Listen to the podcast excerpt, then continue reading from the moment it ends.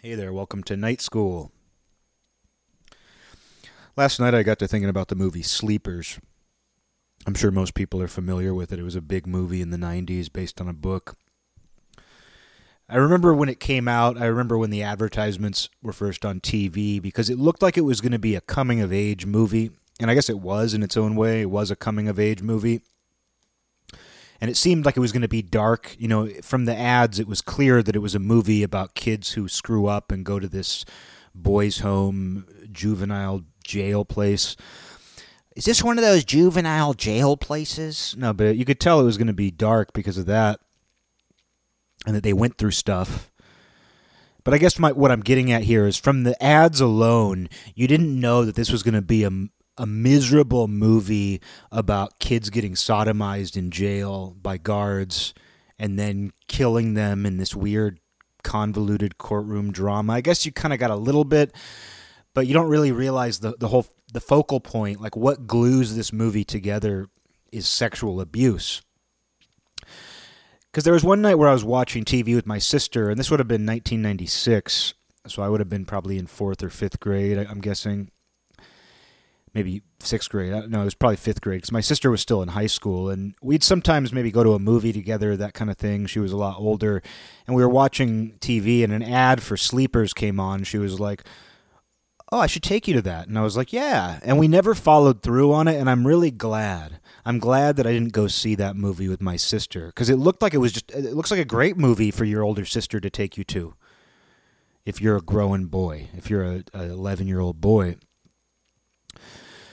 uh, it turns out though it's not. It's it, it's really not a good movie to see with your loved ones. You know, it's just not. it's not good for that.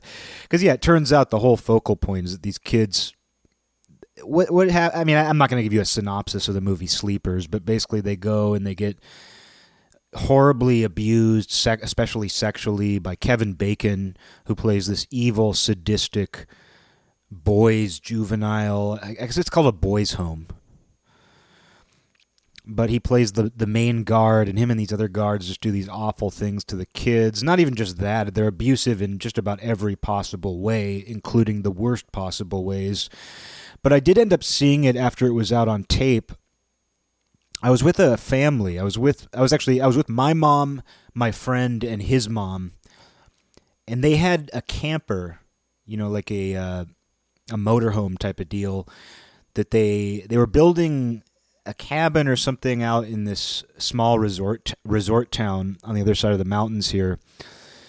Do you want other pointless details? Do you? But uh, they were in this camper, and we went to stay with them and just hang out. It's a place that's out near the wilderness. It's a beautiful place, so it was just a nice little trip. We'd stay in the camper with them, which honestly is really close quarters. You know, you think about like every family has their own routine, and some are more used to like being in other people's space than others. But thinking back, it's really strange that we all slept in this little motorhome camper thing together. Because it wasn't like one of those huge ones, it wasn't like it was some tour bus, it was just this camper. But while we were staying there, I think they had one of those dual VHS TVs, you know, t- one of those TVs with the VHS built into the bottom. Perfect for your camper or motorhome and one night we were like, let's go rent a movie. And, it, you know, that's just an amazing feeling to go rent a movie in a town that you don't even live in. There's something, there's always this special feeling about renting a movie in a place where you don't even live. So it's like a strange video store, but yet it's comfortable because it's still a video store and familiar in that way. Not to get too nostalgic. Um, I am by nature a very nostalgic person, if that's not obvious, and I'm always fighting against it because I don't want to be consumed by the, I don't want to be consumed by the nostalgia industry even though it's probably too late. I don't want to let myself feel consumed. I've got to tell myself that I haven't been completely just torn into a thousand different pieces by the nostalgia machine. But anyway, so you know, it was just there's a lot of fun like being on vacation and renting something, especially in a weird little resort town in the mountains but anyway, my friend and I, his name was Eric as well. We were both named Eric, which makes the story a little more strange, like name twins. And we uh, came across sleepers uh, on the wall. the movie Sleepers, and neither of us had seen it. You know, it, it, had already been through the theaters, but I think it was still relatively new. I think this this was probably around a year or less after it came out originally, so it wasn't way later or anything. But we were like perfect, and this family that I was staying with, they were the kind of people where you always kind of had to watch a coming of age movie. Like when I think about my other childhood friends, I'm really grateful that our parents and people were always on the same page. Like our families had more of a shared you know, we just had more of like a shared approach to raising your kids. Where most of my friends had really no constraints on what they could watch, what they could consume. Like yeah, your parents didn't want you watching porn or anything that was too over the top. Like maybe they drew a line at NC 17, but they didn't draw a line at R rated. You know, that's kind of how most of our families were somehow, uh, which is really lucky because there were a lot of families they were always monitoring their kids. They were always limiting their kids. And I understand that, but I also I don't agree with it. Cuz yeah, you don't want your kid to get exposed to horrible things too early. Like you don't want to damage their brain but I think in terms of sheer entertainment, in terms of you know making your kid an interesting person, I think you should uh, give them some leeway in term in terms of like what sort of media they consume. And I mean, I'll stop my tips on parenting here. Just let your kids watch anything. Just let your kids do whatever they want. Uh, that probably wouldn't even be my approach to parenting. But anyway, we were allowed to watch whatever. But this family that I was staying with in the camper, they were the kind of family where like they were close friends of ours for a while. I mean, I was good friends with the kid. But they were the kind of family where like if I was with other friends of mine, like we could pretty much rent anything we wanted no matter how sleazy it was or how stupid it was, like any kind of action movie, any, anything violent, for example, like obviously not something with overtly sexual, uh, which is sexual overtones. I didn't want to say overtones because I already said overtly, and it sounded too similar. But anyway, I didn't want to, you know, you didn't want to get anything that was too sexual. That was kind of a rule. You didn't want to get anything that maybe seemed too excessively violent but with that there was some leeway because you know we would rent action movies whatever. But with this family that i was with you always kind of had to watch something that was adventurous something that was about like boys coming of age something that was you know moderately educational. Basically what i'm getting at is you always kind of had to watch something that was a little bit boring. Like just being at their house like you'd go over to their house to to have dinner and hang out for a what what idiots call a play date what perverse freaks call a play date, what we call just hanging out. But anyway, you know, you go over for that, and they'd always have a movie set aside to watch, but it would typically be something just a little bit boring, maybe a little bit educational, very safe, nothing too subversive, nothing violent. You know, it's just uh, movies about just like people being on adventures young men learning the ropes of life.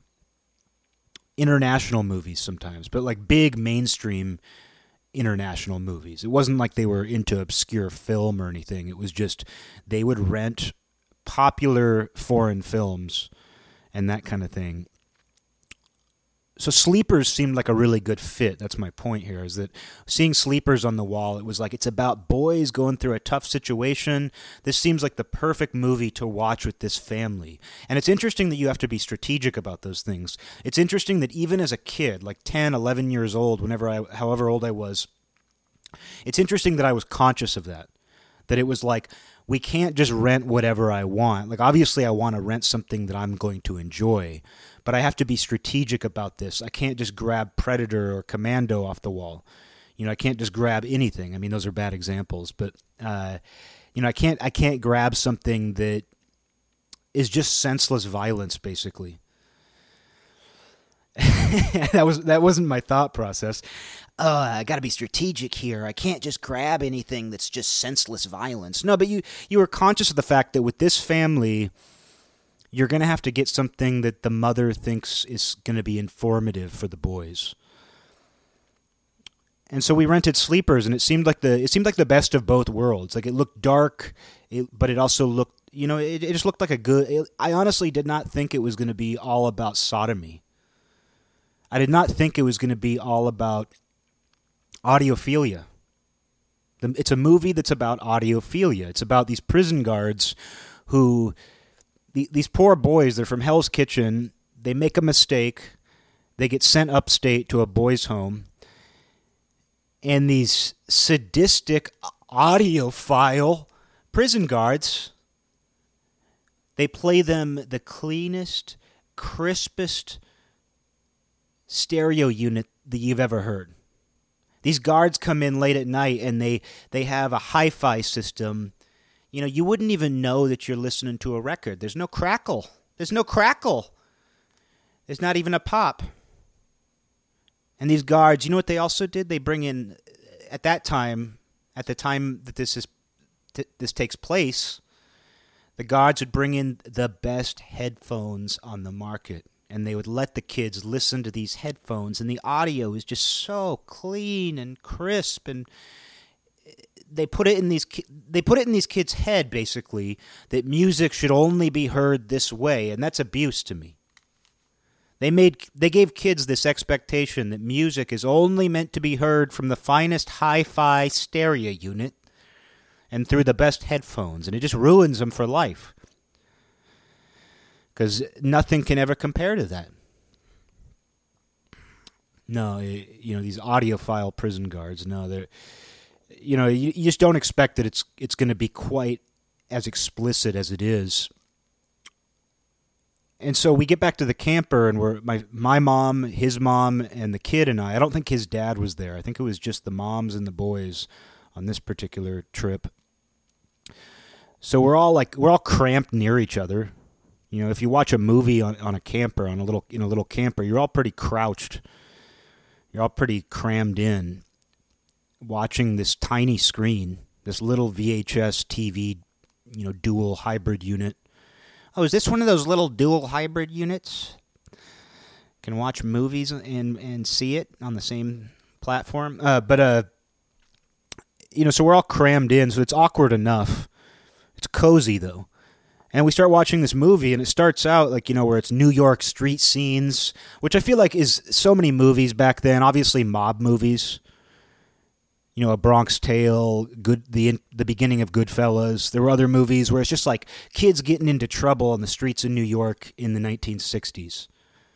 That was a staple of movies about New York at that time. It's like kids getting into trouble on the street and it feels really good to watch that for some reason. As someone who didn't grow up on streets lined with tenement buildings, as someone who's never even been to New York, there's something about watching those like kids growing up on the streets in New York things even though it's kind of easy like i feel like it's easy like if you can just capture the vintage look it'll like immediately be successful and just because it's easy doesn't mean there's anything wrong with it. I just mean that, I guess for me, it's like anything that tries to capture that era and does even a remotely decent job, it, imme- it immediately wins me over. I guess my point is I'm easy.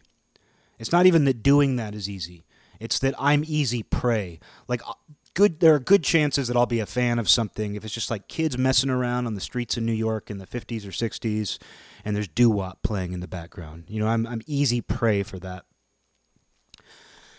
So Sleepers opens that way, and then they they take like a, a hot dog push cart and they shove it down the subway stairs, and they end up crippling a guy or something, and then they get sent to this prison. And so up until the, up until that point, like you're sold on it, and you're and it, and it's a totally appropriate movie to be watching with your moms. And then next thing you know, they get sent to prison, and then Kevin Bacon is demanding a, blowjob, and uh, he actually says those words. And then it just it gets into that, and then you know the rest of the movie is this kind of far fetched courtroom drama, revenge story, which it turns out isn't even true, because that's the other thing, and that that tells you something about pre-internet, is you could see a movie and come across a book that the movie is based on and not even know that it had been completely you wouldn't even know that holes had been poked in this thing revealing it to be a lie. Like even though it was this controversy when it came out, and if you look like if you Google sleepers now, you'll see that like it was heavily criticized. Even though it was popular, it was heavily criticized because the author it's it's supposed to be autobiographical. The author claims it was about him and his friends, and he changed names of people and that kind of thing.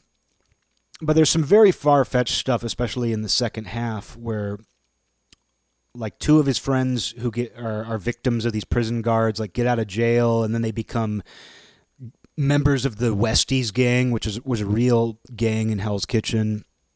And they happen to run into their main abuser in a restaurant, and so they kill him, and then they get put on trial. And another one of their friends who was part of this prison thing, who was sent up to the prison where he was abused, it turns out he's now a district attorney and he's trying the murder case with them in it, and somehow nobody knows that he grew up with them and went to a boys' home with them. It just so happens that the, the guy prosecuting them is the most biased person who could possibly go against them, and they happen to kill the prison guard who raped all of them, including the district attorney who's prosecuting them.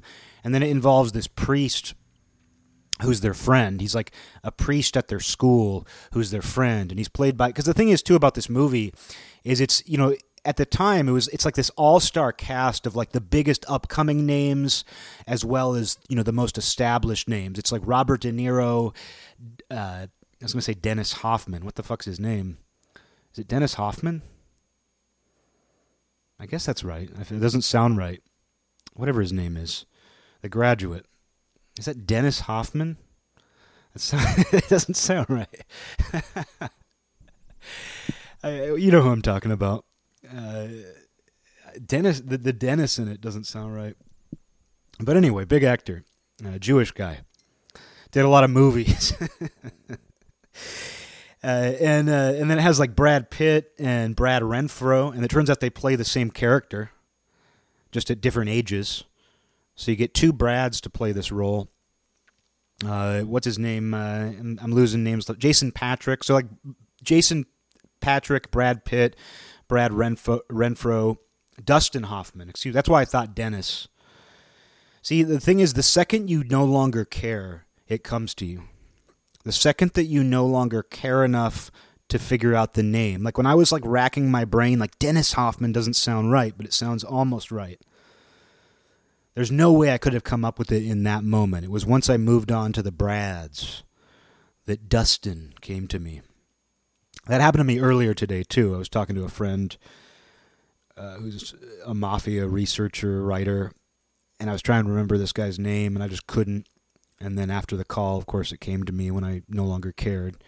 Because the information is there, but sometimes it's like you just, there's something in the way. And when you move on to something else, it clears the way for that to come out again. Uh, usually, when it's no longer relevant to the conversation, and then it derails everything, kind of like it's doing now. But it had all these upcoming actors: Dustin Hoffman, Robert, De, or established actors: Dustin Hoffman, Robert De Niro. But then all these upcoming guys. So it was really just as big as you could get for that time in terms of like male actors but it turned out the guy who wrote it, it was supposed to be semi autobiographical, like it was about his childhood. And here he is talking about like getting sodomized all the time. And then like at the end, the priest who's played by Robert De Niro, he testifies like this is the big, you know, the big moment in the movie is they convince the priest who's their friend. They tell him all about like what this guard had done to them. And so they convince the Catholic priest who's kind of a prankster. Like he's he's a cool priest like he helps them do pranks and stuff at the beginning of the movie, and his name's Father Bobby. Father Bobby. Oh, Father Bobby, he's the cool priest. He helps us do all the pranks, and then he lies in court. He lies under oath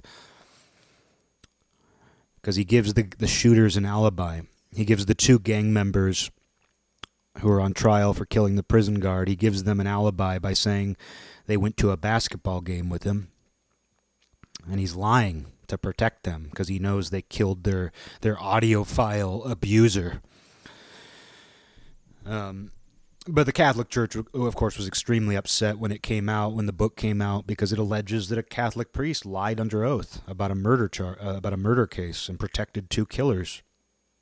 And there's no evidence. It turns out there's no evidence that a priest ever testified in defense of two killers in a similar crime. There's no evidence that any of this stuff from the second movie, uh, the second half of the movie, happened. And some of it conflicts with available evidence. And as a result, the author, Lorenzo Carcaterra, he said, I changed some of the names, times, and places. So it's like you changed everything. And there's nothing to support that this ever happened.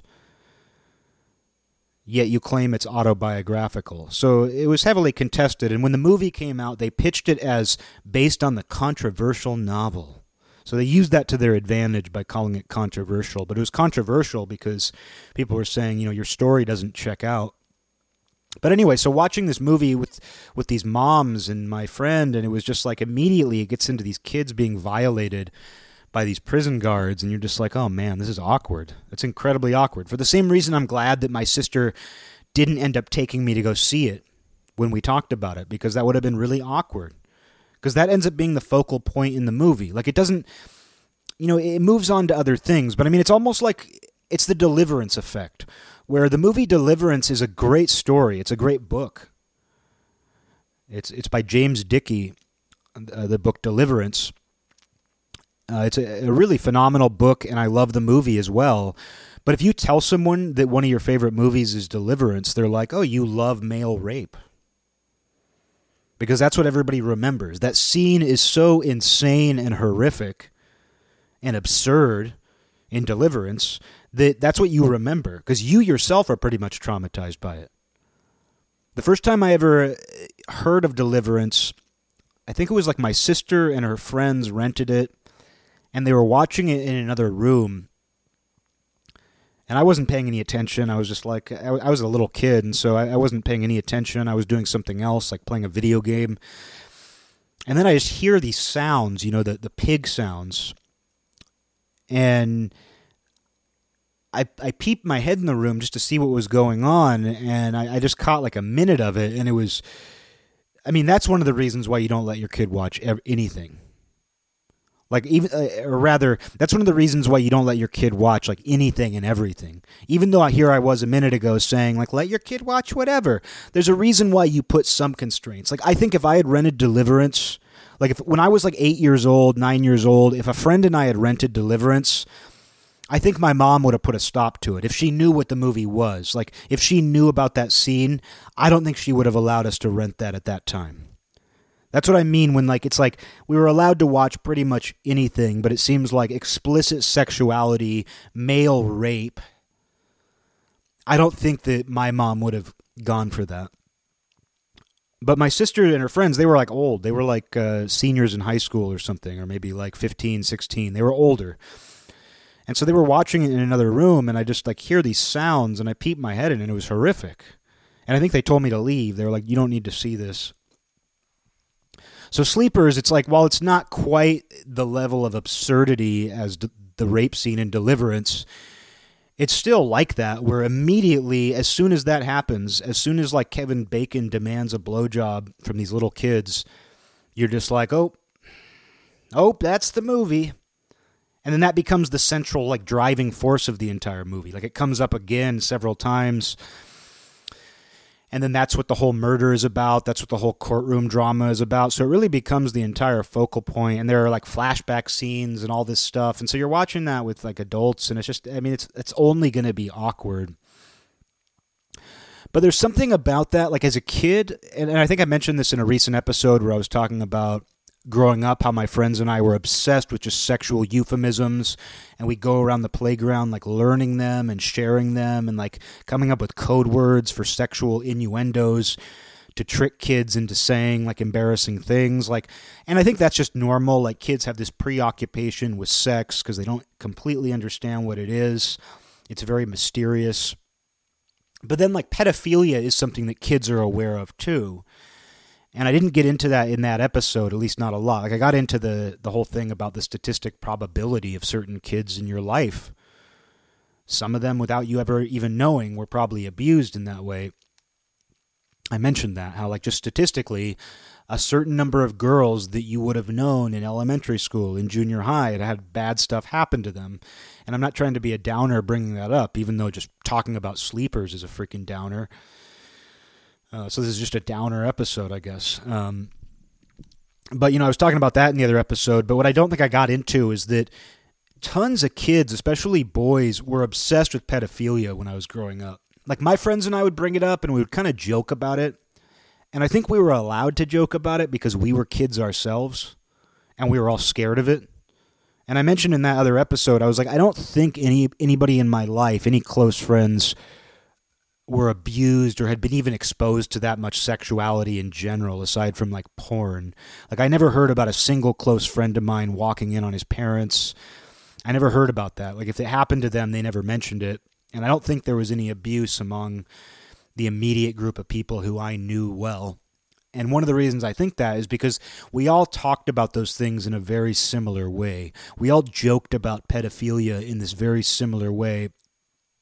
But the thing that we were really scared of, the thing that like honestly just freaked us the fuck out was audiophilia. We were extremely worried that somebody was going to introduce us to very high quality hi-fi stereo equipment. And we were extremely scared that they might introdu- introduce us to headphones in which you could hear every little nuance. Like you could hear like the the drum stick hitting the hi hat, you know, as if it was in the room with you.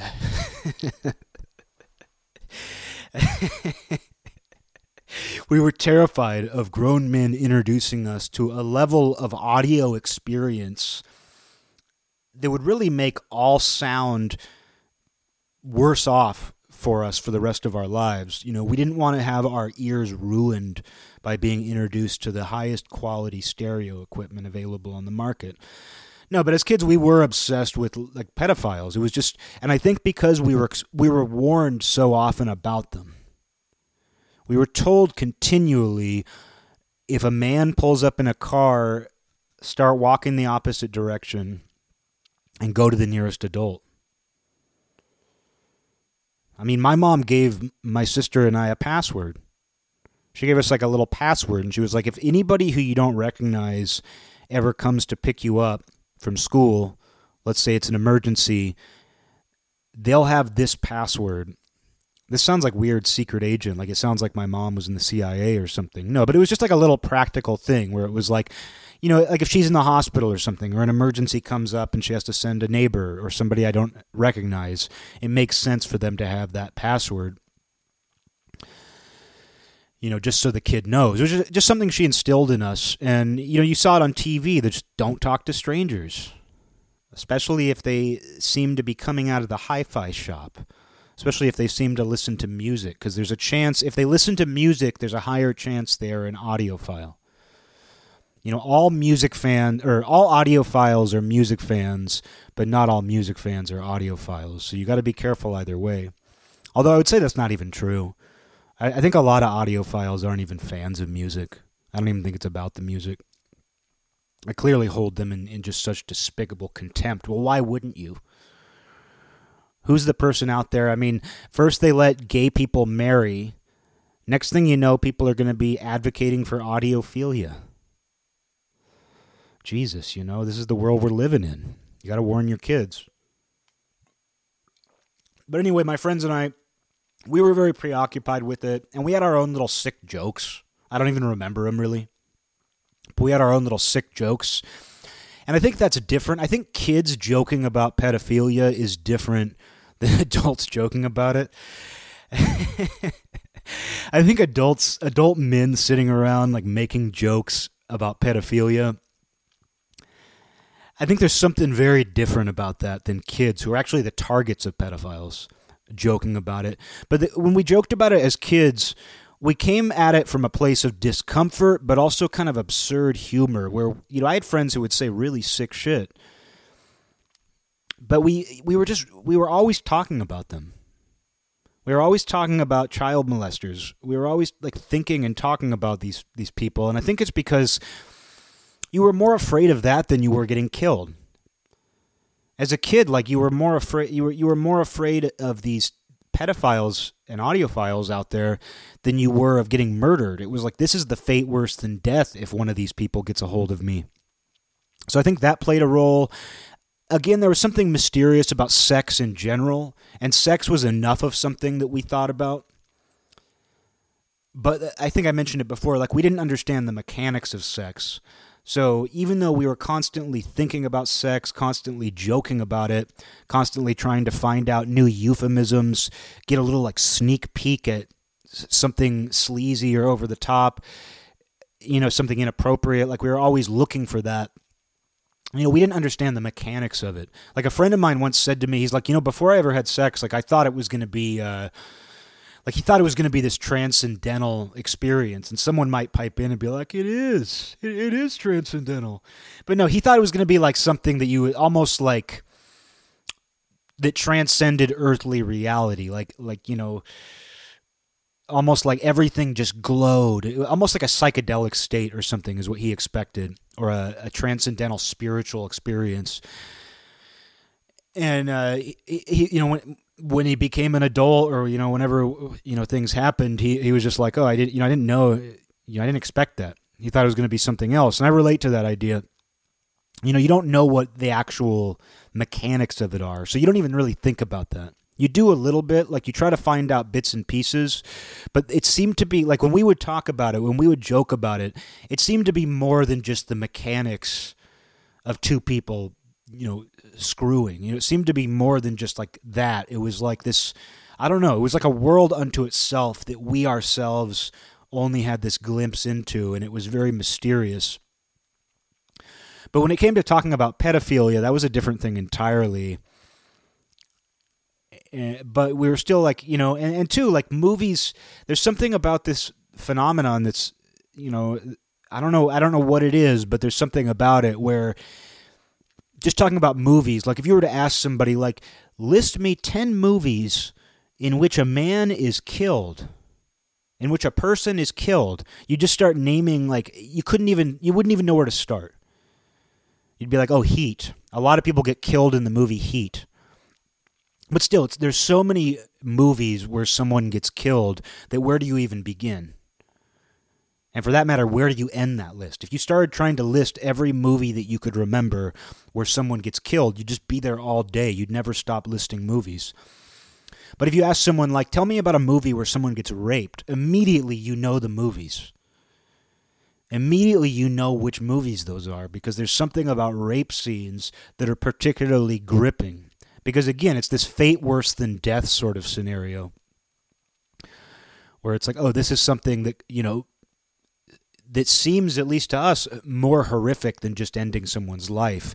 And I think as a result, it always has this just gripping feeling in a movie. And for all I know, it's been overused. Like at this point, I, I don't keep up on movies. So for all I know, rape scenes are just a dime a dozen in modern movies. I wouldn't be surprised if they are. But even just seeing things like Pulp Fiction when you're a kid. Because again, that's a movie that, like, conceivably your parents wouldn't argue with. It's like this might be kind of violent, but it's kind of a hip new movie. Sure, I'm going to let my son watch that. And then you watch it and there's, you know, this obviously deliverance inspired, probably maybe not. Maybe I don't know if Tarantino, I don't know about I don't know what influences Tarantino. I don't know anything about him. But uh you know, it, it, this this scene in the movie that like despite everything else going on, like everybody remembers. Everybody remembers the gimp. You just remember it. And so, like, on one hand, you're going to remember movies that have rape scenes, but then if there's a male rape scene, a male on male rape scene, that's just immediately seared into your head in a way that no other violence, that nothing else really reaches. There's something about that that is so horrific. And why is it? Why is it more horrific? Maybe to me as a man, it's more horrific for obvious reasons.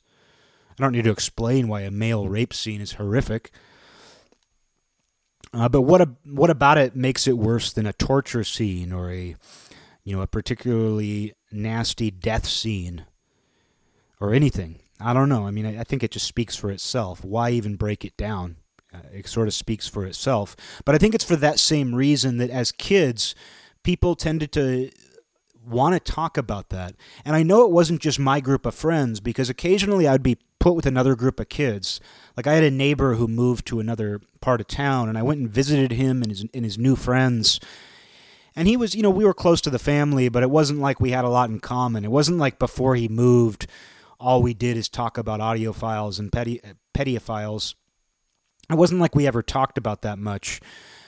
But I was hanging out with him and his friends, and they were a year younger, and they, they just immediately started talking about it. They immediately started sharing probably bullshit anecdotes, but they were like these little anecdotes about stories they heard about kids getting abducted and molested. It just seemed to be uh, something that was on everybody's mind. And I think a part of that was because of how often you were warned about it. I think part of it was the fact that if it didn't happen to you, it was a completely mysterious idea. Like you heard you heard about child molesters, but you didn't know what molestation even was you didn't know what the physicality of it was. So it was just this horrible thing, but you didn't it was kind of amorphous. It was like an it was like an amorphous dark shape because you couldn't really comprehend what it was. You just knew that it was potentially the worst thing that could ever happen to you and would damage you for life if the person didn't also kill you because people were constantly hearing and talking about that too about the fact that like someone will kidnap you molest you and kill you so there were several different layers to talking about this, but I would run into random kids and they would just launch into it. So it tells me that my friends and I weren't particularly demented because we were thinking about audiophiles a lot. It was something that I think a lot of us had on our minds. And so back to Sleepers, that movie coming out and watching it, it was that sort of deliverance effect where watching that with the family, with your moms, with people, you just it's just like, man, this this suddenly got really weird. And to make matters worse, on that trip, we only watched about half of Sleepers the first night. And then we kind of watched it in bits and pieces over the next couple days, which is kind of fucked up if you ask me. Who made that decision? At what point did my mom and his mom or whoever was, you know, running the show decide, you know what, let's let's watch this long, dark, dramatic movie about boys being sodomized, let's break it up into pieces and watch it over two or three days. It's just like, what? And there was this point, too, a, a particularly memorable moment where I think my mom was on the other end of the camper, maybe doing something in the kitchenette. Because it's not a kitchen. They don't got a kitchen in those things, they're kitchenettes. But my mom was doing something over in the kitchen area. And uh, I think there was a flashback scene in, in the movie where he was remembering some of the you know some of the the horrible things that went on in the boys' home. And my mom said, "What's going on?" Like she asked like for an update from the other end of the room on what was happening in the movie. And my friend's mom replied, "He's being raped." Or they're, I think she said they're raping him. And it was just like, whoa, wow. but what's really insane is the friend that I was with after this experience, and it was an experience, uh, after that, he bought the book. The kid that I was with bought the book after that, again, because kids were preoccupied with this. Like, he wasn't even one of the sicker kids. Like, in terms of my group of friends at that point, he wasn't even one of the kids who was coming up with, like, the sickest jokes the darkest jokes. Like he, wasn't even that kid, but he bought the book and he like kind of acted like it, he bought it because it was a joke but it was weird. It was kind of weird that he bought it. Not that I've never done anything like that, but it was weird that this movie, because he and I, I think, were joking about the movie. I think that's all we could do. I think that's part of it, is like this idea of pedophiles and rapists and, and you know, just child molesters, like this whole like world of monsters that you're introduced to as a kid. I don't think you know what else to do about it except joke about it, assuming it hasn't happened to you so I think that's like just what you do is you you deal with the omnipresent fear of that by just kidding around about it. So I think we were joking around about the movie a little bit after we watched it, but he bought the book and then he lent it to another friend and the book is much more descriptive if I remember right because it was based on the book which claims to be autobiographical but it's been heavily contested but the book gets even deeper. But you know what's really strange about this entire thing is if this didn't happen to the author, like if, if this guy didn't, because there's no evidence that this actually happened, and there's actually reason to question his story. But it's like if he actually didn't go to a boys' home where he got raped by prison guards and introduced to hi fi stereo equipment by audiophiles, like if that didn't happen to him, Why would you write a book that you claim is a nonfiction autobiography and make that up about yourself? Why would you make that up about yourself? Like I, I could never like I'll joke about anything. Like there's really nothing that I'm afraid to joke about, to be honest. Like there are some things that I don't joke about because it would just be pointless shock humor that doesn't even entertain me. But beyond that, like I'm really not afraid to joke about anything. I'm not I'm not afraid to be self-deprecating. I'm not afraid to be creative. I'm not afraid to be imaginative. But I could never imagine for any reason humor let alone telling my telling the world about my childhood and make up the fact that I was raped by prison guards as a 13-year-old. Like I can't imagine being like, "You know what? You know, there's a lot of things you can lie about before you get to that point, is what I'm saying here. Like, if he lied about that, what is going on with this guy? But I don't know. I don't, know if he lied about that. I don't know that there's. Because apparently they don't keep juvenile records but he even tried to say some some bullshit because like in the in the story his friend who went to the boys home with him and was abused with him becomes the DA who prosecutes their other two friends who went to the boys home with them and killed the prison guard years later. By chance they ran into him and by chance their other friend of this group of four boys became the assistant district attorney. But uh, it turns out that they don't allow assistant district attorneys to prosecute murder cases until they have 10 years of experience. So there are no rookie ADAs who would be prosecuting a murder trial. So immediately that becomes questionable. There's no way that his friend, who at that point wasn't particularly old, like his friend had not been an ADA for over 10 years, so there's no way his friend could have actually been the prosecutor in a murder trial just by law by the rules of the district attorney's office.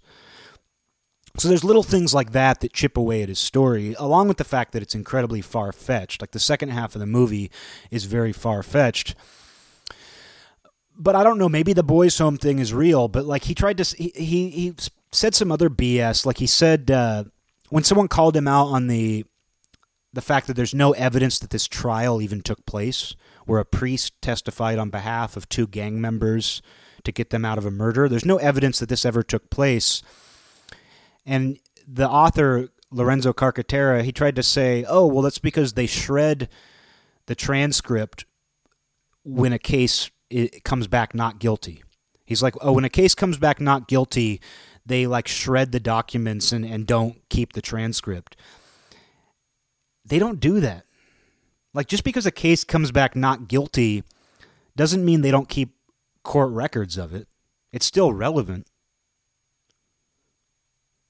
So I don't know what the fuck he's thinking. It's just an obvious lie. It's like that's like the equivalent of like when someone says like, "Are you a virgin?" and you're like, "No, I lost my virginity with a girl from out of town who was only here for 5 days and then she's gone forever." It's like that sort of like breakfast club I lost my virginity to like a girl in Canada sort of lie. It's like, "Oh no, they they shredded all the court records." It's like they don't shred court records when a case re- is returned not guilty. You can access court records from cases where the defendants got off. There's a reason why everything is kept in court records. So it's just a silly lie to begin with. But it does make me wonder if, like, what did this guy actually get sexually abused and he just made up this elaborate uh, court thing? Like, did he just make up this elaborate um, story about his friends killing one of the prison guards in a moment of synchronicity, dark synchronicity. And then he made up this trial where his friend, you know, convinced a priest to lie under oath. You know, is there some of it that's true? I don't know. That's the problem. Like when you catch somebody in a lie, the unfortunate thing is you now have to question everything. But if that's the case, like why is this guy making up lies about being sodomized by prison guards unless it's like something perverse, unless he felt some perverse need? But there's actually some I, I was looking into all this cuz that movie was just seared into my brain. Both the circumstances that I the only time I ever saw it was with that family in this camper. So I never saw it again but that was just seared into my brain. I mean, just what I quoted a minute ago with like my friend's mom being like, they're raping him.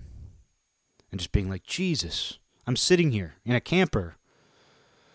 I'm in a I'm in this room with these people. I'm in I'm in this room with this movie. It's just a weird experience to be a kid and like have to just sit there. Uh, so it was just burned into my brain. And then the fact that my friend bought the book, and then he, he let another friend borrow it, and they they would like let us know what they what was in it because there was horrific stuff. Like I said, it goes into more detail about all kinds of things, into the abuse, as any book would. Of course, it goes into more detail. And uh, the friend who borrowed it just held on to it. He just kept it indefinitely.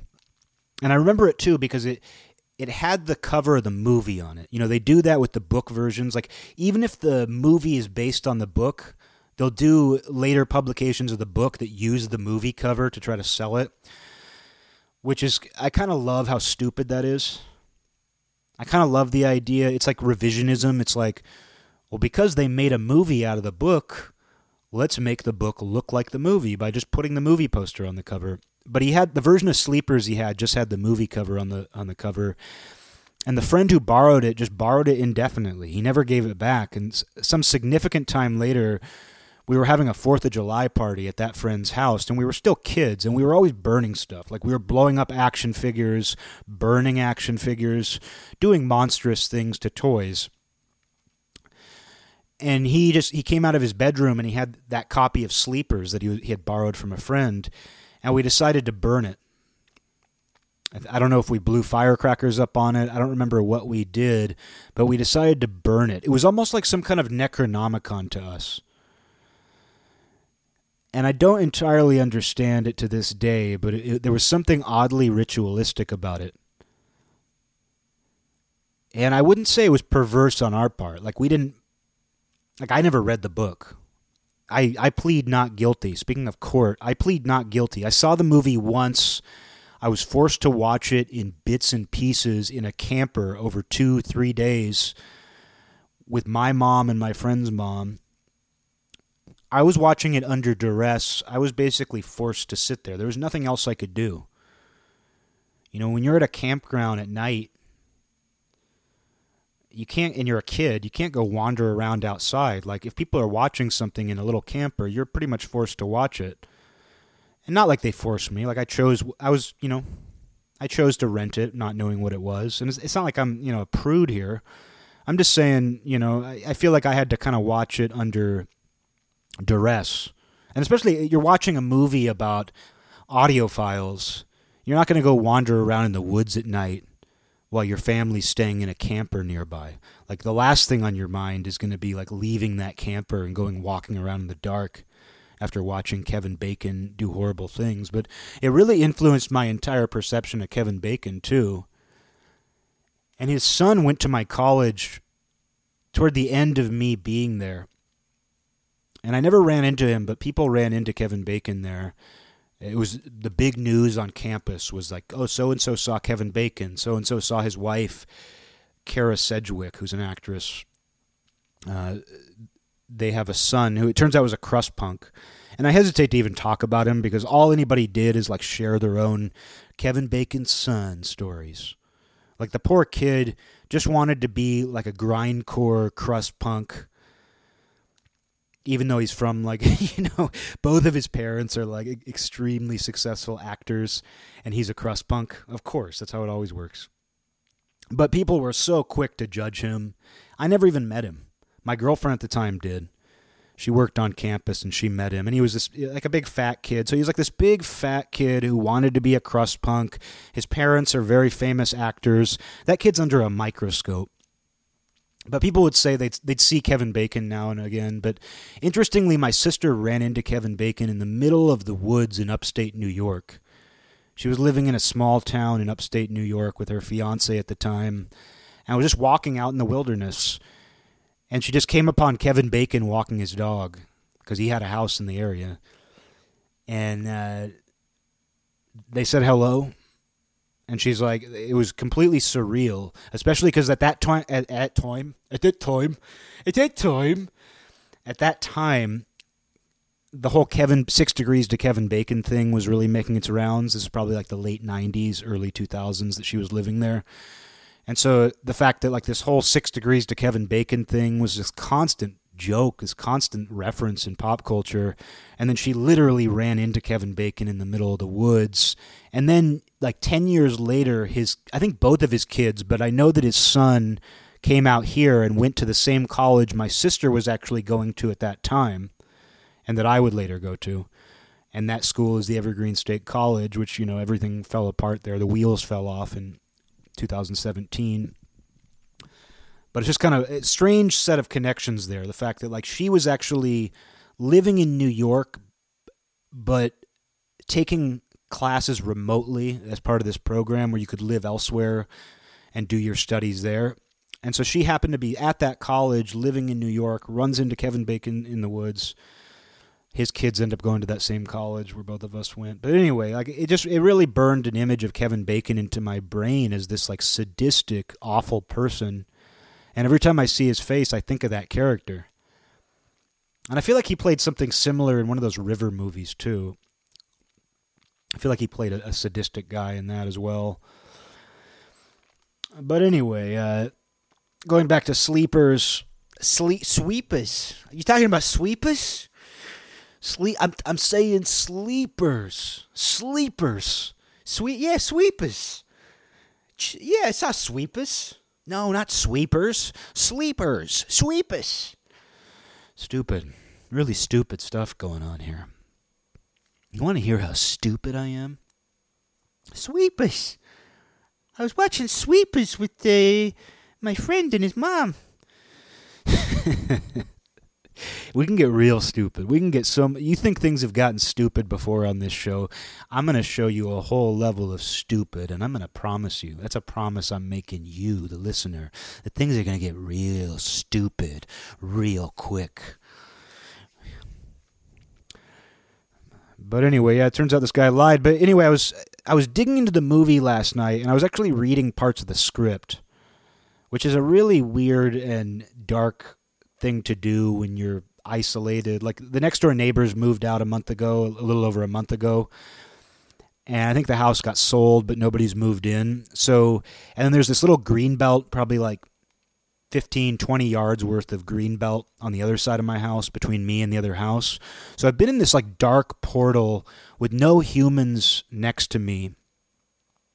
And I've been going out and stuff. You know, I go to the stores, I, you know, I, I see some people and things, but I've been in this like dark little portal where like I feel like I go out on my back deck and it's just total blackness.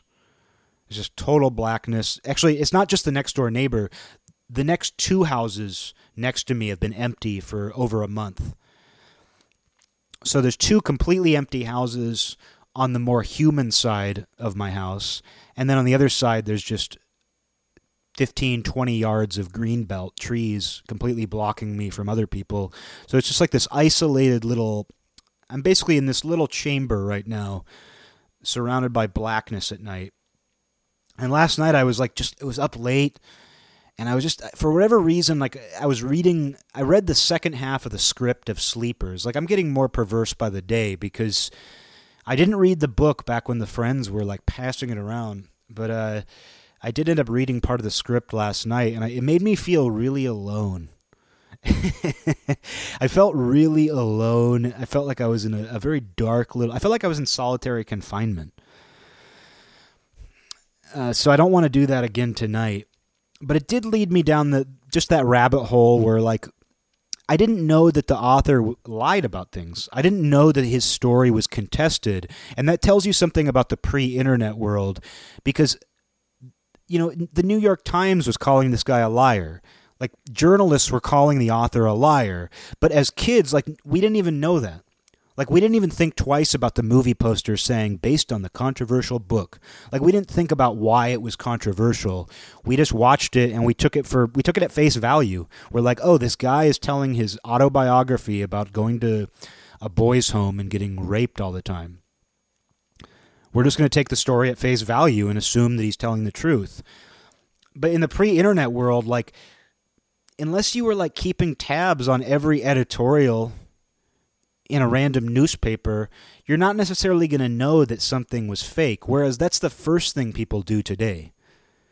If something can be contested, you're going to know right away, and every place you look is going to be talking about it. But back then, a hit movie and book could come out, and maybe a lot maybe a lot of people knew that it was bullshit or maybe they had heard the stories. But even then you're just going to read one or two articles. Now if you think something is bullshit you immediately go through all of these minute details that become available online. You comb through it or someone else does. Either way it's going on where people are just combing through the story nitpicking. And so the fact that back then like a movie could come out and it turns out it's completely bullshit, but they just say it's based on a true story, and most people are just going to take it at face value and be like, yeah, it's a true story about how this guy got violated by an audiophile. Why would he, why would he lie about that? Why would he make that up? You don't go there with it. It's like I, I've talked about this with urban legends too. It's anything you heard back in the day. Anything you heard from somebody, word of mouth, you pretty much had to just take it face value and judge the person and who they heard it from. That's all you had. There's no way you couldn't go online. You couldn't hear from a bunch of people who got the facts. You just had to take for granted the fact that some of what I hear, some of the stories people tell me as a human being going through life, walking around the playground, are going to be bullshit. And I just have to go with my gut. I have to use my intuition when people tell me stories about their cousin's friend. But now you can go to the cousin's friend's like social meteor page and instantly know the scoop because they're doing a video about it. And Snopes is going to fact check it. You know, it's just, that's the world we live in now. But then it's like you could release a major movie and book that's contested by some people, and a lot of people aren't even going to get the news. A lot of people aren't even going to care. You're just going to be like, oh, it's a movie. I'm going to watch it. That's really all you did. But anyway, I was kind of digging into the story a little bit more last night because I was actually surprised to find out that people think it's bullshit. Like I didn't I've gone my entire life thinking that this guy just wrote a truthful autobiography. And so I was kind of trying to find out some of the facts. And of course, the, the Catholic school where they went to as kids deny that the priest who was there at the time would ever lie in a murder trial. Of course, they would say that.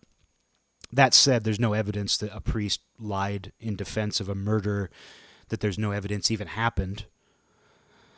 So there's a, there's definitely a stack of like there's an entire house of cards that doesn't check out here. You know, that just falls away once you actually start looking into the evidence, which there is really none. But anyway, with this priest, I looked into the real priest who it's allegedly based on, which was this young charismatic priest who was at the boys' school at the time. And he must be who Robert De Niro is portraying. Because he's depicted as this char- charismatic, fun loving priest. And it turns out the priest who was there at the time was this fun loving, although younger priest, younger than De Niro. But just in the last couple years, as an old man, this priest was accused of sexual misconduct, and he's he's apparently friends with Lady Google. There's pictures of this priest hanging out with Lady Google, and he did a fundraiser for her, and he's been known because he's a particularly pro-gay priest. And something came out, I guess, years ago where he told a, another priest who was gay not to tell anyone. He, he was like, The system is broken, not you just lie and don't tell them you're gay. And it seems like, I mean, the, what, what this is heading to is that in 2019 it came out that he had had sex with a man. He's a priest, keep in mind. And he had had sex with a man. And so the church learned of this and dismissed him from his role. But I thought it was kind of strange that the priest who the priest in Sleepers is based on, it turns out was accused of like sexual misconduct than being a gay man. And I was like, that's interesting. Especially because the rest of the story doesn't check out. Like, this must be the priest who Lorenzo Carcaterra wrote about, who his character was based on. And it turns out he's doing some, you know, I mean, obviously there are gay priests. I couldn't care less. Makes no difference to me if there are gay priests but the fact that this guy he's like encouraging other priests to like hide and he's having sex with men which is not very priestly of him you know i'm not judging him for it but i'm just saying that's not what a priest is supposed to do it makes me wonder you know, it makes me wonder like, did Lorenzo Carcaterra get uh, sexually abused? Even though the story about the boys' home doesn't really seem to be. Uh, there's reason to question that too. It makes me wonder if something did happen. Like, did this priest do something to him? And even though the priest is portrayed as a hero in the movie, you know, we know that victims of uh, of people will sometimes glorify. I mean, this is getting like Psych 101 about it, but we know victims sometimes glorify their abusers as a way of sort of justifying the behavior. And it does sort of make me wonder if, like Lorenzo Carcaterra, because like I'm guessing this guy had something happen to him. Why else would you like share with the entire world in a major book and movie that you were sodomized by prison guards when you weren't? Like why would you or like the prison guard thing doesn't even matter. Why would you just share that you were sexually abused when you weren't? You could say attention, but as a man doing that, there's something even a little different about it that makes me wonder if he was sexually abused, but maybe it wasn't at a boys' home. The fact that it's come out that this priest who was at his school at the time he was there, who's probably the basis for the priest in the movie, who he says lied under oath, and it turns out this priest told another priest to lie about not being gay and was engaged in sexual misconduct with men. I don't know. The fact that that all, like, eh, the fact that things are shaping up that way, it just makes me wonder if maybe something did happen to this guy but he came up with a totally fake story. It's like his way of addressing what happened to him, but blaming somebody else and glorifying his abuser. I don't know. I'm speaking language I don't like to, to speak here. Psych 101 language. I don't like to say the word abuser. His abuser. His oh, he, this is a way of addressing what happened to him while justifying his abuser's behavior. I don't like to talk that way, but here I am.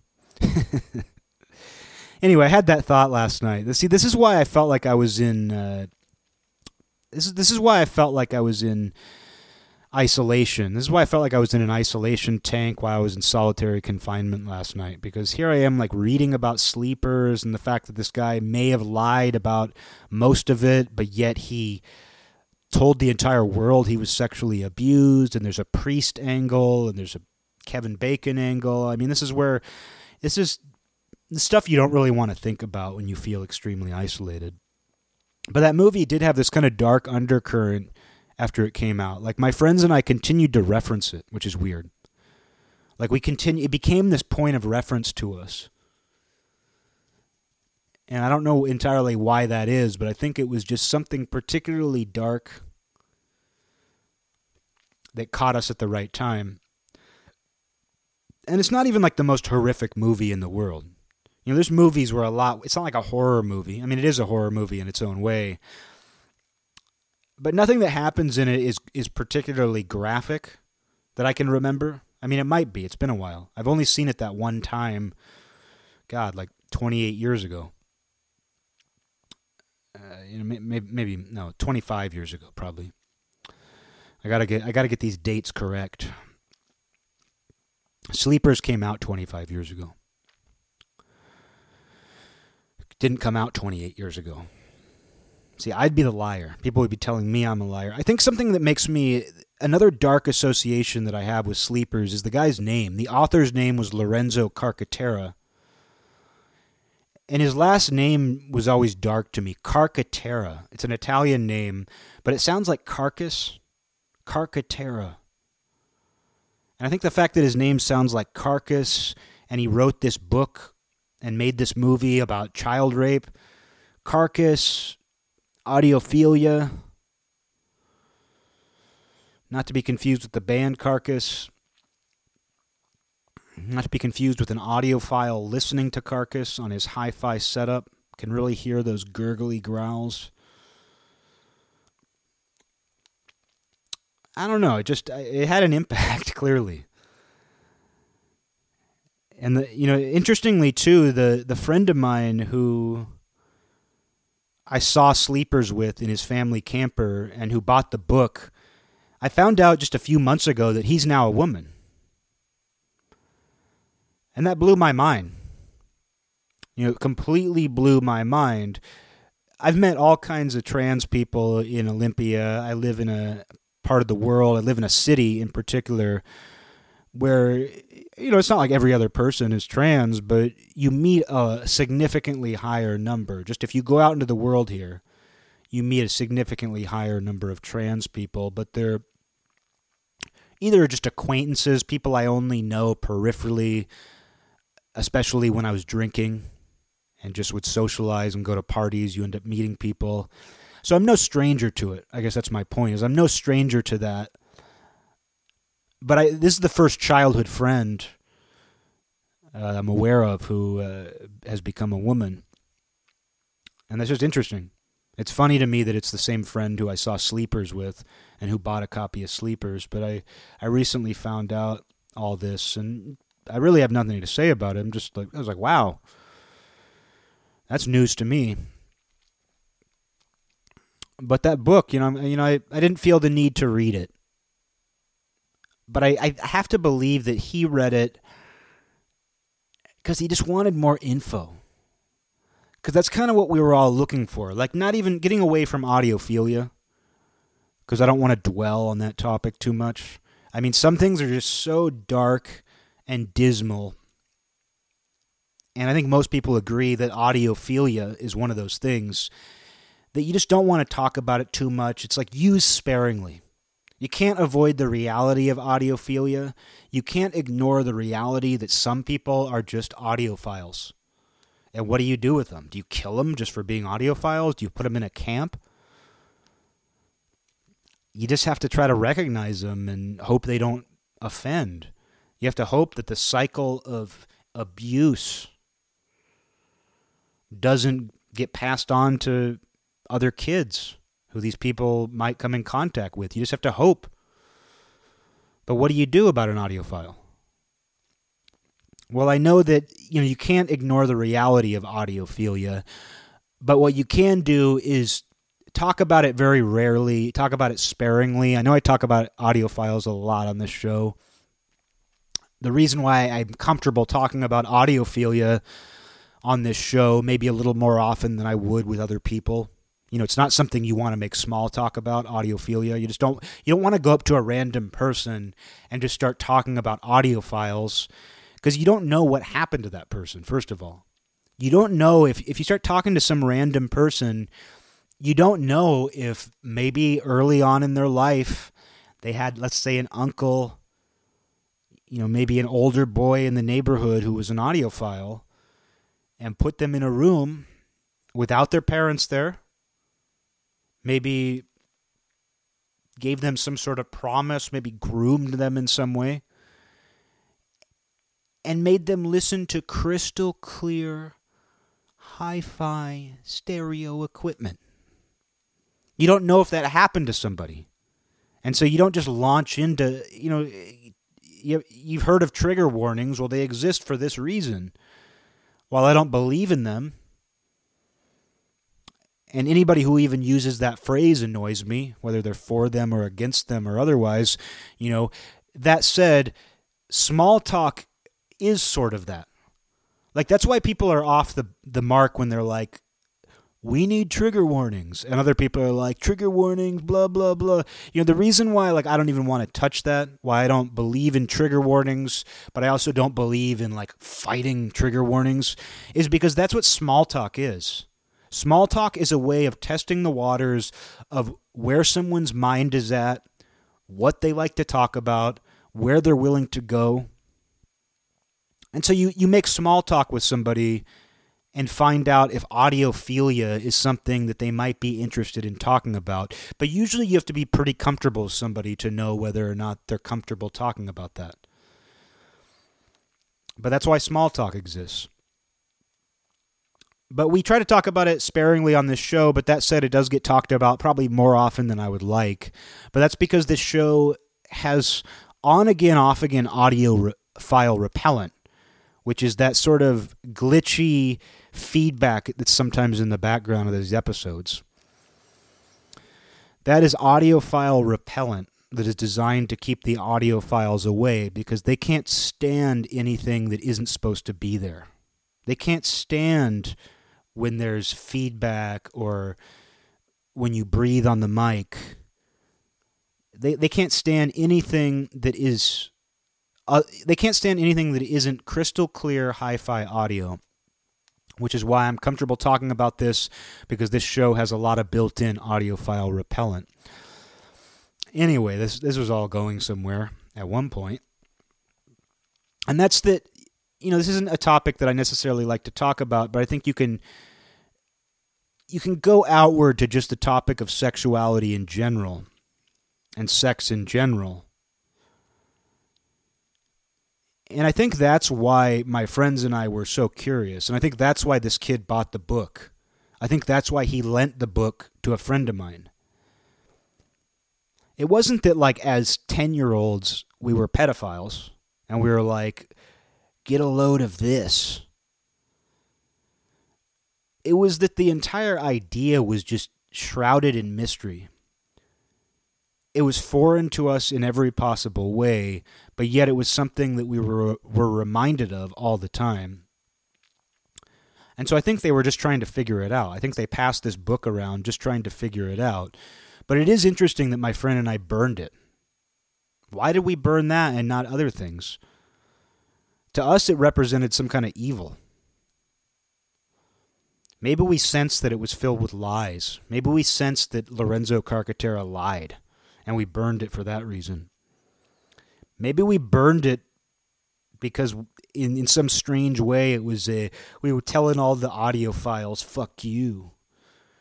We're burning this book about audiophiles to tell them, fuck you.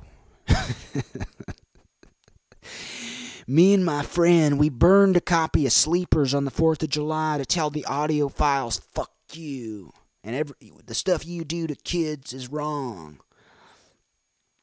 No, something, uh, you think about that. That's serious stuff. And that's like kids only business. Like, you don't tell your parents about that. You don't tell your parents that we saw this movie about dark shit. One of my friends bought the book and lent it to another friend and he and I burned it symbolically. How do you explain that ritual to your parents? It's like that's like kid magic. And I think that's exactly what it is. It's kid magic. And it's made even more pure by the fact that we really didn't even know anything about this stuff. It's why the the classic Playboy magazine in the woods it's why that was a magical experience because it was so esoteric even though it involved human sexuality. Even though, like in that case, it wasn't just Playboys, but there was a stash, a couple different times, there were stashes in the woods.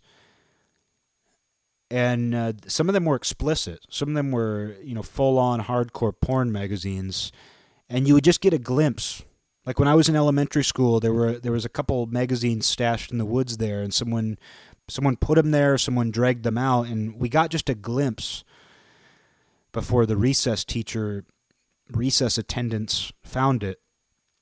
But we got this glimpse, and even though it involved bodies, even though it involved like the stuff that is most natural to us as humans, which are bodies, doing the thing that creates life, it's also the most mysterious thing to us as children, even though it's the very thing that created us. It's the simulation of that at the very least. They're simulating the thing that created us. It's also the most foreign thing to us at that age. It's extremely esoteric. And this sounds extremely pretentious. To be like, oh, the reason why as little kids we were preoccupied with sex and pedophilia is because it was esoteric. But that's really the truth you know, it was just it was stuff that was off limits to us. Like I mean, I even said earlier, my mom pretty much w- let me watch whatever I wanted as a kid, except stuff that was too sexual. And that applied to a lot of my friends. There seemed to be a rule about that. And somebody could say, "Oh, it's it's sex negative parenting." You know, eh, that's not it at all. It has nothing to do with being sex positive or sex negative.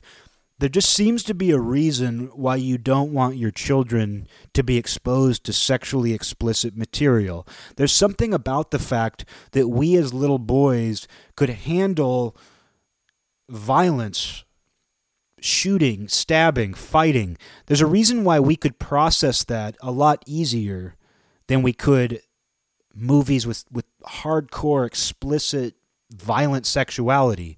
And somehow our parents, I think, just knew that. I think they knew that we could process action movie violence, but we but we couldn't really process movies with an explicit rape scene, or even just hardcore. You know, not not porn, but even just something that's a little too hot and heavy in an R-rated movie. I think there's a reason why they kind of just intuitively gravitated that way. I don't know what studies show. I don't know what's better or worse. I just I think that there's there was something to that that made those things that much more esoteric and hidden from us. But I think they had to be. I think those things kind of had to be. I think that's something that yeah, maybe there's a more healthy way of dealing with it. I don't know. But somehow I think there was something right in that approach. You know, and you think about too the violence where my friends and I would act out violence like we would uh, go around with toy guns and swords and act out these violent dramas pretending to be movie characters pretending to be fantasy characters whatever it was. And so that's kind of how we dealt with watching violent movies. But then how we dealt with movies or any subject matter where like you know something something a little more explicitly sexual was shown to us. Like anytime we got a glimpse of that I think we had to kind of approach it as these little occultists. I think we kind of had to be these these strange little even scientists about it. I think we were kind of like trying to find all these different angles to understand this thing. And when my friend bought a, a book copy of Sleepers, I kind of understood, but I also was like, you're playing your hand, you're showing your hand a little. You know, what do your parents think of that? Like your mom saw that movie with us.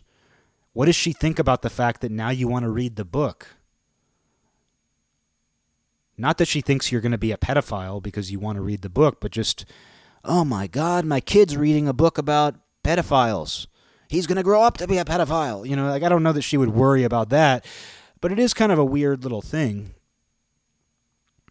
And I mean, something similar too is another friend of mine had this comic book as a kid. It was called Hardware hardware. And if I remember right, it was about a black superhero. I want to say it was a DC. It was a pretty big publication. The publisher was a big comic publisher, and it was called Hardware. And there was this comic my friend had where Hardware, and it feels silly to call somebody that, where Hardware met this other superhero who nobody it was like a made up superhero just for this comic. And it was a guy who was fighting street crime and fighting thugs. And this made up superhero like it tells his backstory and it turns out like and it depicts all this in the comic. Like not in graphic visual detail but certainly in the, again esoter- this esoteric sort of way. And there's this scene where it's like showing this guy's backstory and like a home invader breaks into his apartment and ties him to a chair and rapes his wife, then his little kid, and then the guy himself. Like he kicks over the chair and like rapes the guy on the chair, I guess. I don't even know. Like it's all like I said, it's all very suggestive. You don't actually see what's going on, but the dialogue bubbles fill you in. Like the uh the attacker like at one point like he's you know he's raping the kid and the kid is saying like the dialogue bubble for the kid is help me daddy it hurts and the guy's tied to a chair and can't do anything. And this isn't a, a like a DC comic. This isn't a big comic called Hardware. And my friend, he's a little kid and he just has this. And he showed it to me because, like, again, it's like this weird. It's something you don't entirely understand as a kid. You know, it's this fate worse than death sort of situation, and you might not know it yet, but it's like you you know that there's something about introducing that into a story that immediately colors the entire story. Like I wouldn't be able to tell you anything else about hardware. I don't know anything else about the the superhero, his backstory. I just know that it's a comic where it has this like very horrific scene where a bad guy rapes this guy and his entire family. And he turns into like a superhero because of it. That's all I know about it. For the same reason that when someone hears Deliverance, all they remember is that scene. For the same reason that a lot of people hear Pulp Fiction and they're like, "Bring out the gimp, bring out the gimp." You know, there's a lot of there's a reason why that is seared into everyone's minds. And I I still remember my friend showing me that comic, the hardware comic, because he actually he had this this closet that like probably in retrospect it was small, but like two kids could comfortably stand in it it was like not quite a walk-in closet, but it was a closet that like had a light and he had a bunch of comic books and just toys and things. And so you could go in there and like you could actually hang out in there comfortably. And and we went in there cuz he wanted to show it to me like and not have his mom burst into the room. What you reading, son? You know, he didn't want something like that to happen, so he showed me this comic in the closet, which is funny. But it did feel like contraband and like it, there is sort of this contraband element to it where like the friend letting the other friend borrow sleepers. And it's like they already knew the story. They'd already seen the movie. So they know how the story plays out. But i think they wanted to immerse themselves in those gritty details. Even though this book is turns out is total bullshit i think they just they wanted to learn as much as they could about that side of life this thing that you hear about and uh, I think it was the same thing with the comic book. There's this feeling of contraband, like kids are passing these things between each other. Like obviously, porn is something else, but at that point, I don't know that it is. Like at that, when you're like eight years old and you find Playboys and even harder core porn in the woods, it's not like you're sitting there thinking like, "Oh, I got to jack off to this. Oh man, I found porn in the woods. I'm gonna jack off, dude. You know, it's not. it's not like that's what you're gonna do. Eh, it's it's not like that even enters your mind when you're eight years old. At least for most people, it's more of an esoteric sort of. I don't even know what to call it. You know, without sounding extremely pretentious. You know, but it, there is something to it that's almost like it's like finding it's forbidden and that's the obvious part of it but there's something beyond the forbidden angle. Like there's something in terms of like gaining that knowledge. And it's foreign. At that time it's very foreign. And just like getting those glimpses of sexuality period like both evil sexuality like audiophilia. Oh is audiophilia a sexual thing? I didn't realize it was but um the ears, man. Think about the ears. Think about what's happening to someone's ears. Of course, it's sexual. Um, what was I to say anyway? Where do you go with that? Um, but no, with uh, with just the the idea of sexuality in general. I mean, you just think about things like my neighbor. Uh, his family owned the movie Earth Girls Are Easy, and God, I'll be here for another hour at this rate. But uh, he had the, they had the movie Earth Girls Are Easy, which is you know about aliens come to Earth. It's a very hokey, goofy movie, but we would watch it all the time. And that movie, it's like it, there's a hint of sexuality to the entire movie. These aliens come to Earth and they get a makeover, and they're like these handsome men who are hanging out with Geena Davis. And I feel like there's like trashy, hot rich women in that movie or something. It just has that. It's I haven't seen it since I was a kid, but it has that feeling throughout the entire movie, where it's just like a fun, probably PG thirteen movie. But there's a hint of sexuality throughout the entire movie. And again, I'm speaking language I hate. I hate the way that sounds coming out of my mouth. There's a hint of sexuality throughout the entire movie. Oh, Earth Girls Are Easy? There's a hint. I mean, the, the, the name of the freaking movie. The name of the movie is Earth Girls Are Easy. Like, what the fuck am I even talking about? Why do I even need to say, I think there's a hint of sexuality in the movie? You know, the movie is called Earth Girls Are Easy, so why am I even trying to explain it? But we would watch that movie, and there's a scene where Geena Davis is getting a makeover, and she's on like a slab. She's on like a an operating table She's probably just at like a beauty salon or something, but she's laying on this table and she has like a ga- I think it's a gown over her torso. But the gown has holes in it. Holes. the gown the gown has holes where her boobs are. And I think Geena Davis has fairly small boobs. I've never really thought about her that way. Uh, a very attractive woman. Geena Davis is a very attractive woman, but I've never really thought about whether her boobs are big or not. I've never really thought about her chest. She's a very beautiful woman. But anyway, she's wearing this gown, and there are two holes for each boob. For each boob. And there's something covering them, though. And then I think they might be doing a waxing. I never knew what they were doing. Again, all this stuff is esoteric. When you're a kid watching a movie like that, half the movie is just esoteric. Half of it's just completely occult. You have no idea. It's all the meaning of all of it is hidden from you. And you're in this pure state where you're just taking it as like I mean, you might as well be on drugs.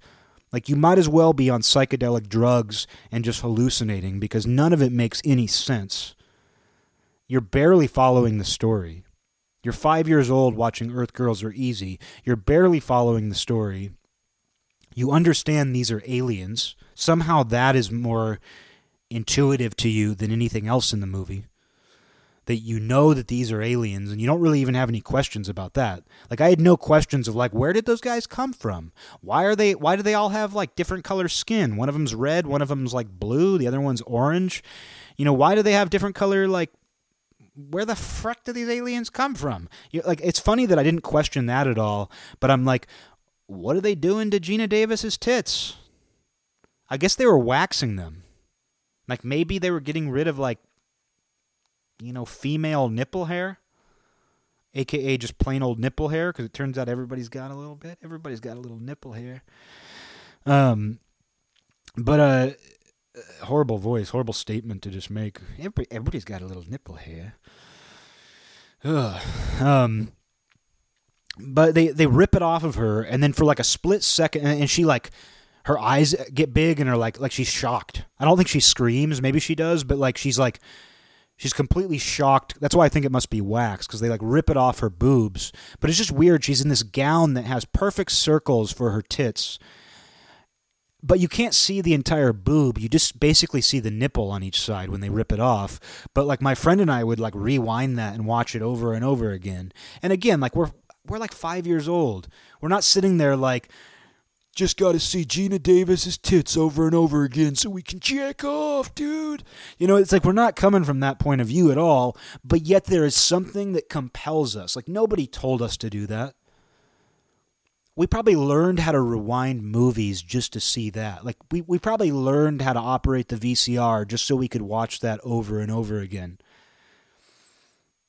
And we didn't even know what we were witnessing. Like we didn't know what they were ripping off. Like we didn't know what was covering her nipples. We didn't know what the this gown was, this weird gown where just the boobs are exposed. We didn't know who these people are who are like surrounding her. We don't we don't know what a makeover is. So the whole thing was strange to us, but yet we were like, oh my God, we can see her nipples. And we were excited by it. We were excited by that. And uh, but but our own our own thing didn't even factor in. Like our own libido, like it wasn't libidinous. As five year old boys, like it wasn't really libidinous. It was just exciting. And that I could give you other examples of that experience that I won't go into. But I think that kind of underlies this the point of this entire episode, which was what, like a synopsis of sleepers, you know, like I've gotten into just giving you a, a synopsis of movies, giving you some of the the background. No, it, I think this plays into something I've been hitting on recently, which is is a subject that, like audiophile jokes aside, this show really hasn't delved into. This isn't a sex show. This isn't this isn't a show that's really for or about that. For us by us. No, this this isn't really a show that's really needs to deal with that. But I have been thinking lately about just the way that we approach that as kids, the way that we're drawn to it, the way that we get glimpses of it, which I think is the right thing. I think kids should get glimpses of it But I agree with that parenting approach of like kind of giving kids leeway in terms of what they watch. Like innuendo is fine. Like nobody gave a shit. Like no parents of me or my friends gave a shit about innuendo. It was just the kind of it was the when things get a little too heavy. They they kept us away from that sort of element uh, when it came to you know sex and sexuality and that sort of thing. Just if if things were too heavy, whether it was a, a movie that depicts something consensual or whether it's one of these rape movies that seem like they just become just a category unto itself. I mean, I wouldn't be surprised if you can search by that somewhere. Oh, Netflix recommends. Oh, uh, Netflix sees that you watched Sleepers, and it's going to recommend you other rape movies like, uh, let's see here. We got Deliverance, we got Pulp Fiction, G.I. Jane, which I've never seen, but I Every the only thing I know about it is that it fits into this category. You know, it, it does become this thing unto itself. But I think parents are right for sort of you know monitoring that, monitoring monitoring your exposure to that. For whatever reason, I think kids. I think that I think it kind of should be a little bit esoteric to kids, to be honest. I think that there was something genuinely fun about that because you always felt like you were brushing up against something dangerous. Like I wouldn't think twice. Like and even stuff like of course I saw movies that had sex scenes and my mom didn't give a shit about that. If it was just like a normal sex scene, nothing too uh, nothing too notorious. There it wasn't a big deal but it was one of those things where like if my mom walked by in the background when I was watching a movie and like a guy's getting his head blown off, I wouldn't think twice.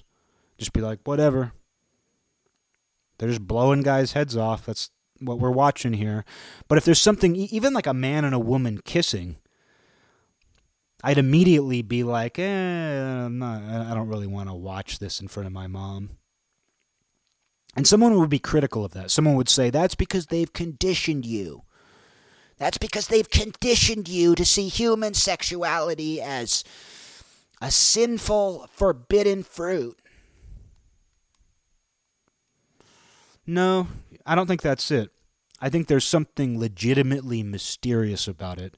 And as a kid, you're introduced to this idea that it's the ultimate pleasure and that everybody desires it recreationally. You're introduced to the idea that it's the very thing that creates you.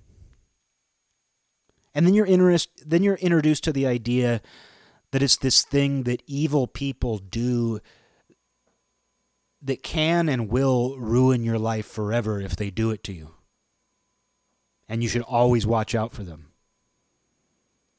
That's a pretty heavy set of ideas to associate with something that we all are going to deal with one way or another. And at that age, barring some sort of abuse, chances are you haven't dealt with it.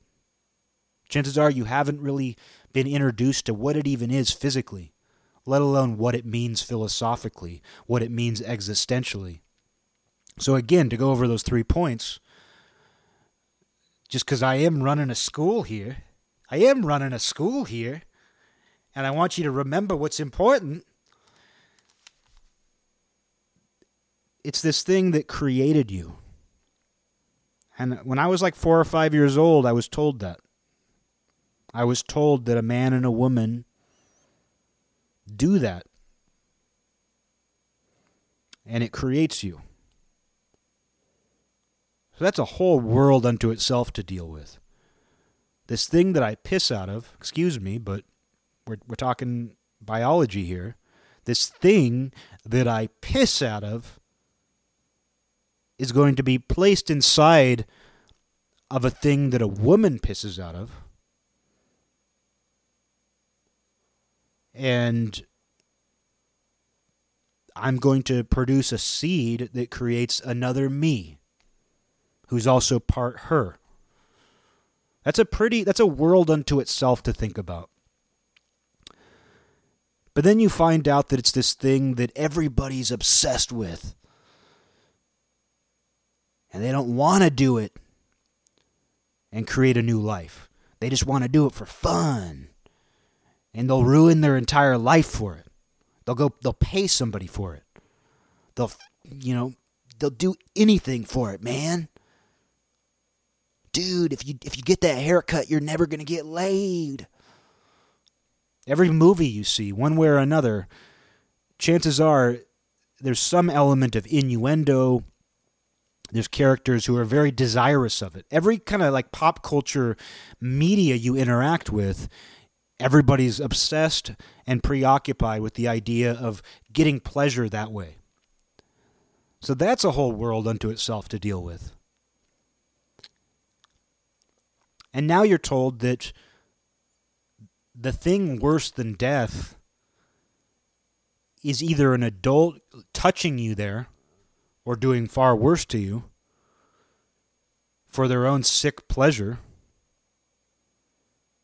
and that it's potentially the worst thing that could ever happen to you and your family. And that the people who do that to kids sometimes kill the kid. Someone might do that to you and then kill you. And then adults do it to other adults. Adults force themselves on other adults, and sometimes they kill them. That's a world unto itself to think about. So these are a lot. That's a lot for, you know, just looking at one dimension at a time is a lot. And as a kid, you become aware of all of those things by a certain age.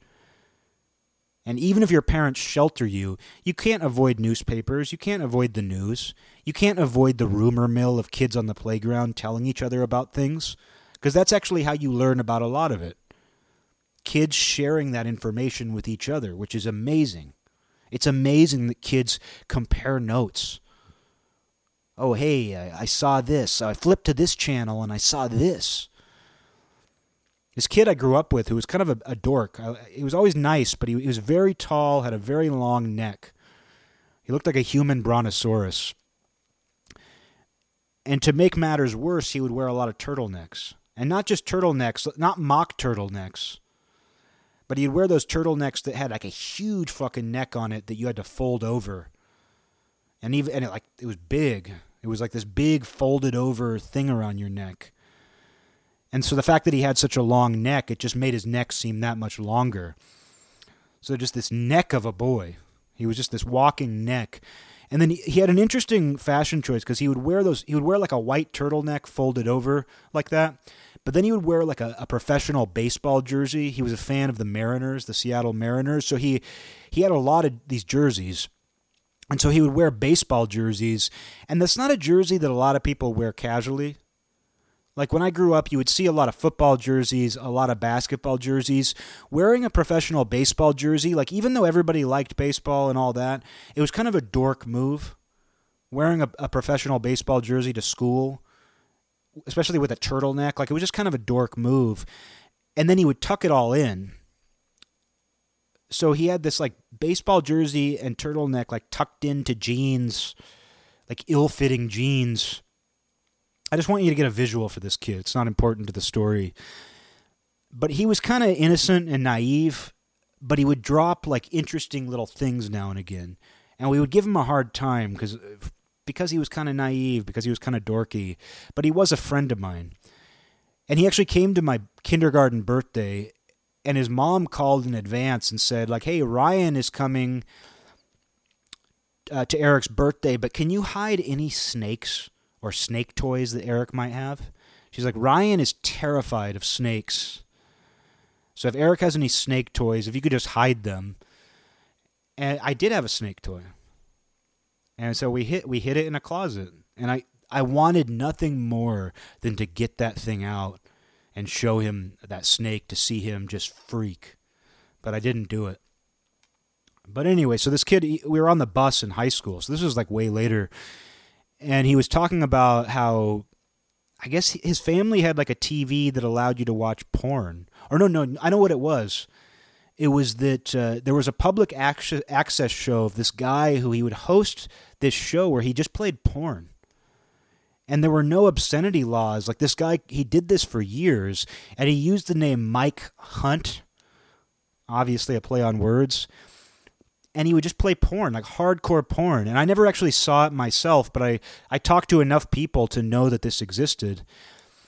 And so this guy Ryan was like talking on the bus. He was like, I was watching TV at 2 a.m. and uh, that show with Mike Hunt came on, and uh, he's like, it showed this girl with two dicks really going to town. And that was the funniest thing I'd ever heard. Like this dork, like who just this awkward, dorky kid in a turtleneck and a baseball jersey tucked in, just going, I saw this girl like with two guys and she had like both their dicks in her hand and she was really going to town. And we like la- we immediately latched onto that.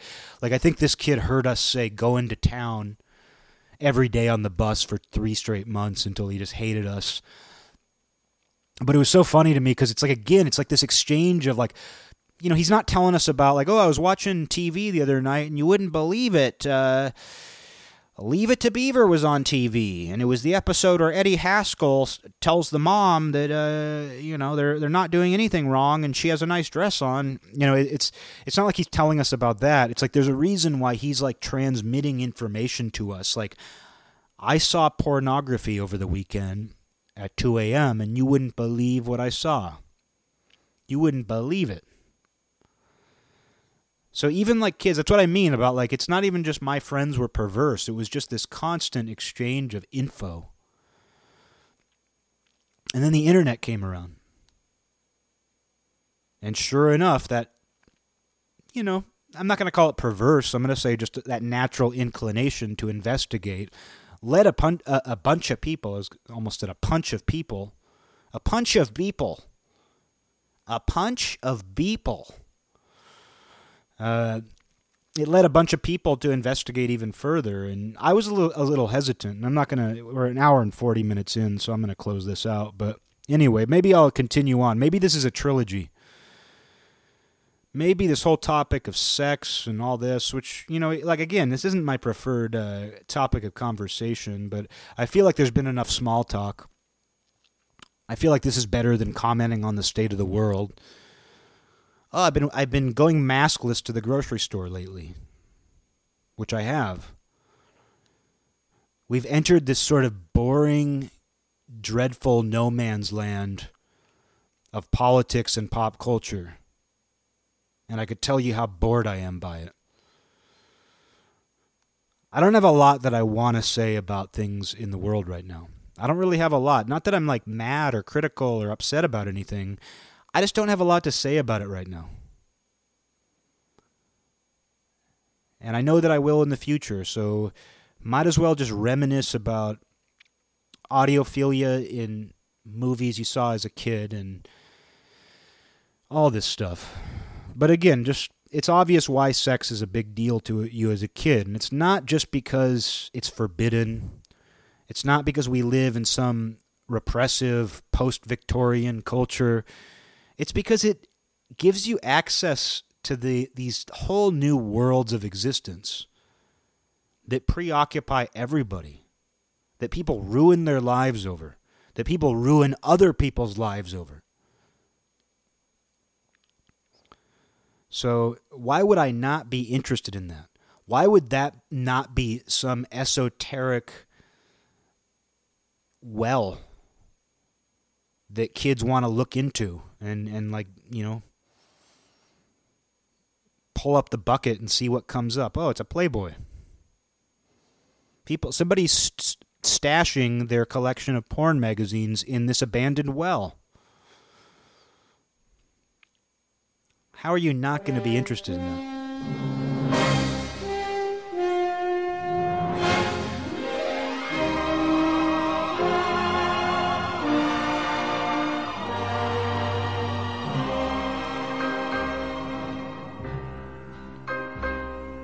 This land is mine. God gave this land to me. This brave, this golden land to me. And when the morning sun reveals her hills I see a land where children can run free. So take